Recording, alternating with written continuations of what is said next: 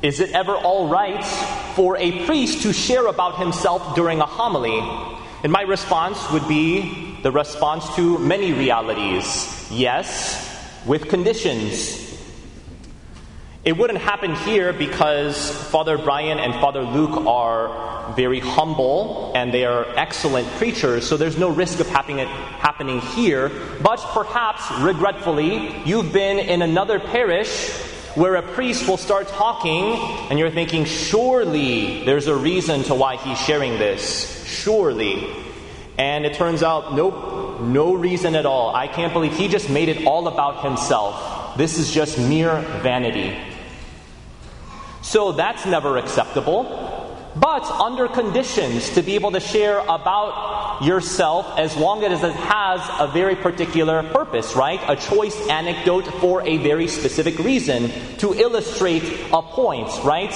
Illustrating a principle of bringing down the abstract universal to the particular. Or to be able to build rapport, which I believe is important. Which is why I believe it is a worthwhile investment for me just to share a little bit about myself in an appropriate way for a specific purpose, because, full disclosure, I am here to love and serve you. Now, for sure, I can love and serve you without knowing you personally or individually. But I would argue if you allow me to get to know you personally and individually, I can serve you very well and I can love you very well.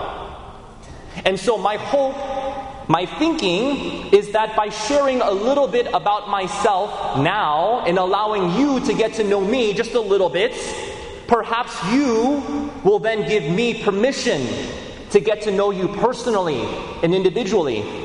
So, two things that I want to share. The first is a request, and the second, I want to dismantle a common misconception that the faithful have of priests in general. So, the first is a request.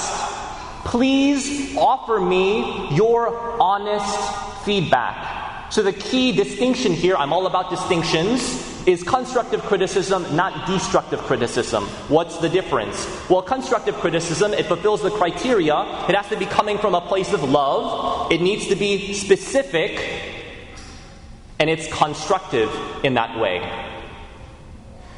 I'm really good at receiving correction. I lived in a religious community for 16 years. I'm accustomed to receiving correction all the time, and I'm deeply, deeply grateful for it. Let me give you some examples. So, one time, a woman, this was during my transitional diaconate year, which was more than 10 years ago. That might be hard to believe for some of you. I know I look like I'm 18, but I'm actually closer to 40. And this woman, I'm so grateful because she said, When you preach, your face is frightening. And my response was, Thank you so much for letting me know. I had no idea. I was oblivious. Because I'm sure, as you know, everyone else sees my face while I'm preaching, but I don't. So I want to apologize in advance that you need to deal with this. I don't. So I want to just simply know what everyone else wants to know, right? And I don't want to frighten people. I don't want to frighten little children. I love children, right? So I'm deeply grateful because I didn't know. Otherwise, had she not done that charitable act of communicating that, right, with charity and being specific, I would have been completely oblivious. So I've been working on that, right? You need to do the the cringe-worthy thing of sometimes when you're recorded, you know, that's one of the most painful things, having to listen to your own voice or watching yourself. But it's a really necessary thing because the whole world, the way I see it, everyone else knows about it, so I, I might as well be up to date and be in touch with everyone, what, with what everyone else sees and already knows. So I'm deeply grateful. Let me give you another example.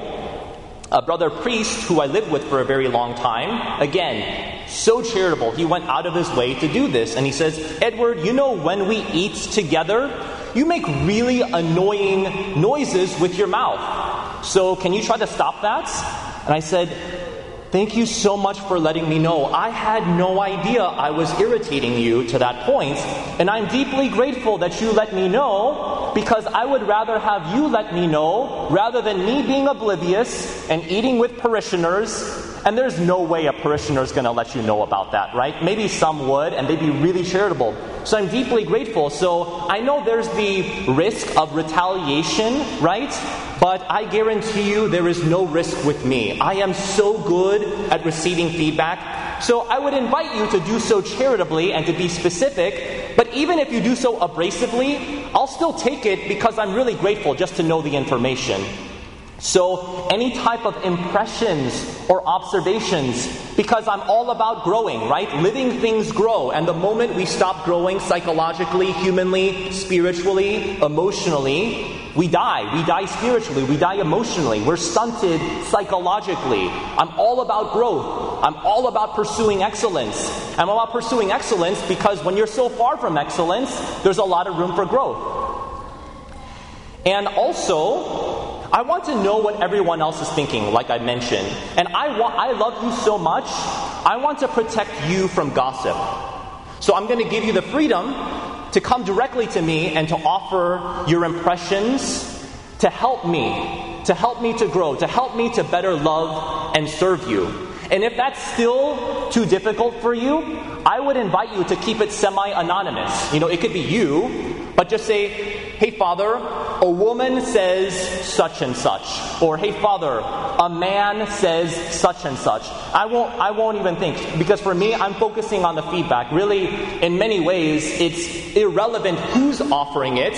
You know, because sometimes you might say, oh, because that's a competent person and someone I respect, I'm going to receive it. But this person annoys me, and so I'm not going to receive it. So, in that sense, someone who's really about growth, it's irrelevant to who is the one offering the feedback. So, I'm all about it. I'm really, really good at receiving feedback. I'd be deeply appreciative if you were to do me that charity, again, if nothing else, to help me to love and serve you better.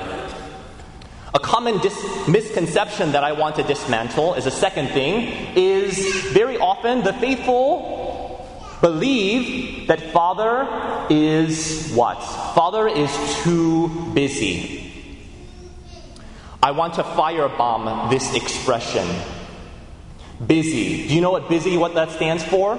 It's an acronym. 16 years ago I was reminded of this. Busy B U S Y, being under Satan's yoke. I made a resolution 16 years ago that I would actually obliterate that from my vocabulary. I refuse to use that word. Because you know it's typical. Uh, people will approach you and you know they want to know, hey Father, what do you have on tap for the rest of the day? Do you have a busy day? Nope. Never. Because ain't nobody want to be under Satan's yoke. I refuse. And because what's the connotation of busy? When you hear busy, it has the same connotation of if you're in the presence of someone, how would you feel right now if I whipped out my phone and I just started looking at my phone? Wouldn't you feel like, wow, he clearly doesn't want to be bothered, he doesn't want to engage in a relationship? It's one of the what's one of the rudest things that you could possibly do. I know people do it a lot. I think oftentimes people aren't aware, but you need to be aware of what message you're communicating through your actions. And so if I were to say yes, I am too busy, that what that communicates is don't bother me. Well, you know what? Please bother us. Please bother us and inconvenience us because we are called to be radically available to you. Right? As Father Luke has been saying at all of the masses, please bother us because he, he was just ordained over a month ago. He says, I wasn't ordained to be in the rectory to be just not doing anything. So please, also, we want to model and live for you accessibility and approachability, radical availability. Because it's not like when you address God the Father, you say, like, hmm, God, Father, um, I've got a question. When you've got some time, can I, can I ask you something? No, we, we, should be have, we should have the boldness to be able to approach Him 24 7. And I see this modeled and lived out. I spend significant time with couples and with families, heroic mothers and fathers. And they never say, uh, son or daughter, only interrupt me, please, when it's convenient. You know, that, that just doesn't happen, right? They're radically available. And so that's our deepest desire.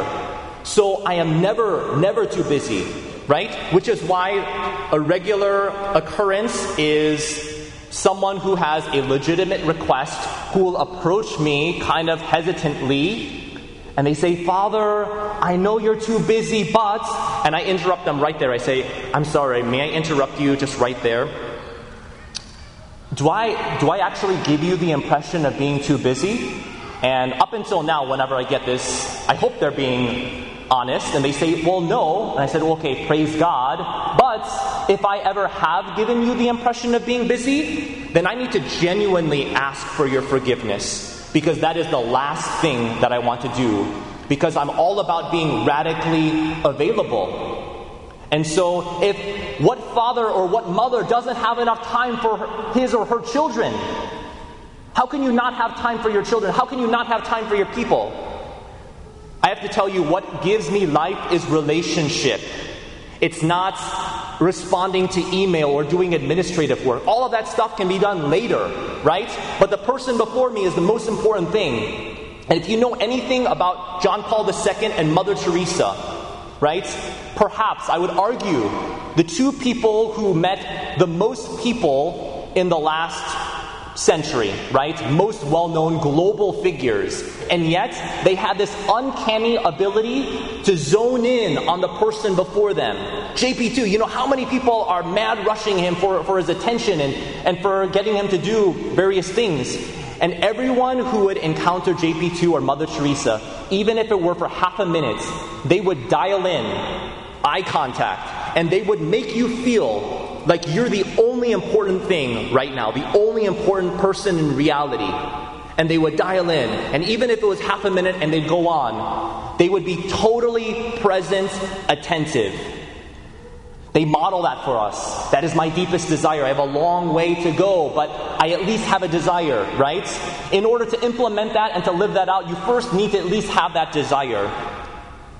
So would invite you in charity to please be able to honor, uh, offer your honest feedback, which I value greatly. And please help me to be radically available and do not be hesitant in approaching. And I want to let you know that I have been praying for you for over a year. Uh, long before I discovered my assignment here at St. Michael's, I have been praying in my daily holy hours and the holy sacrifice of the Mass for my future parish, future parishioners, for my future pastor. I had no idea I would have a fellow parochial vicar and Father Luke. I've known Father Brian since 2005, and I've known Father Luke for quite a while. I have utter esteem and admiration for both, and also for the staff here. I've been praying for you up until now, and I will continue to pray for you, and I will continue to unite myself in prayer and sacrifice for you, for your loved ones, for your tensions every single day.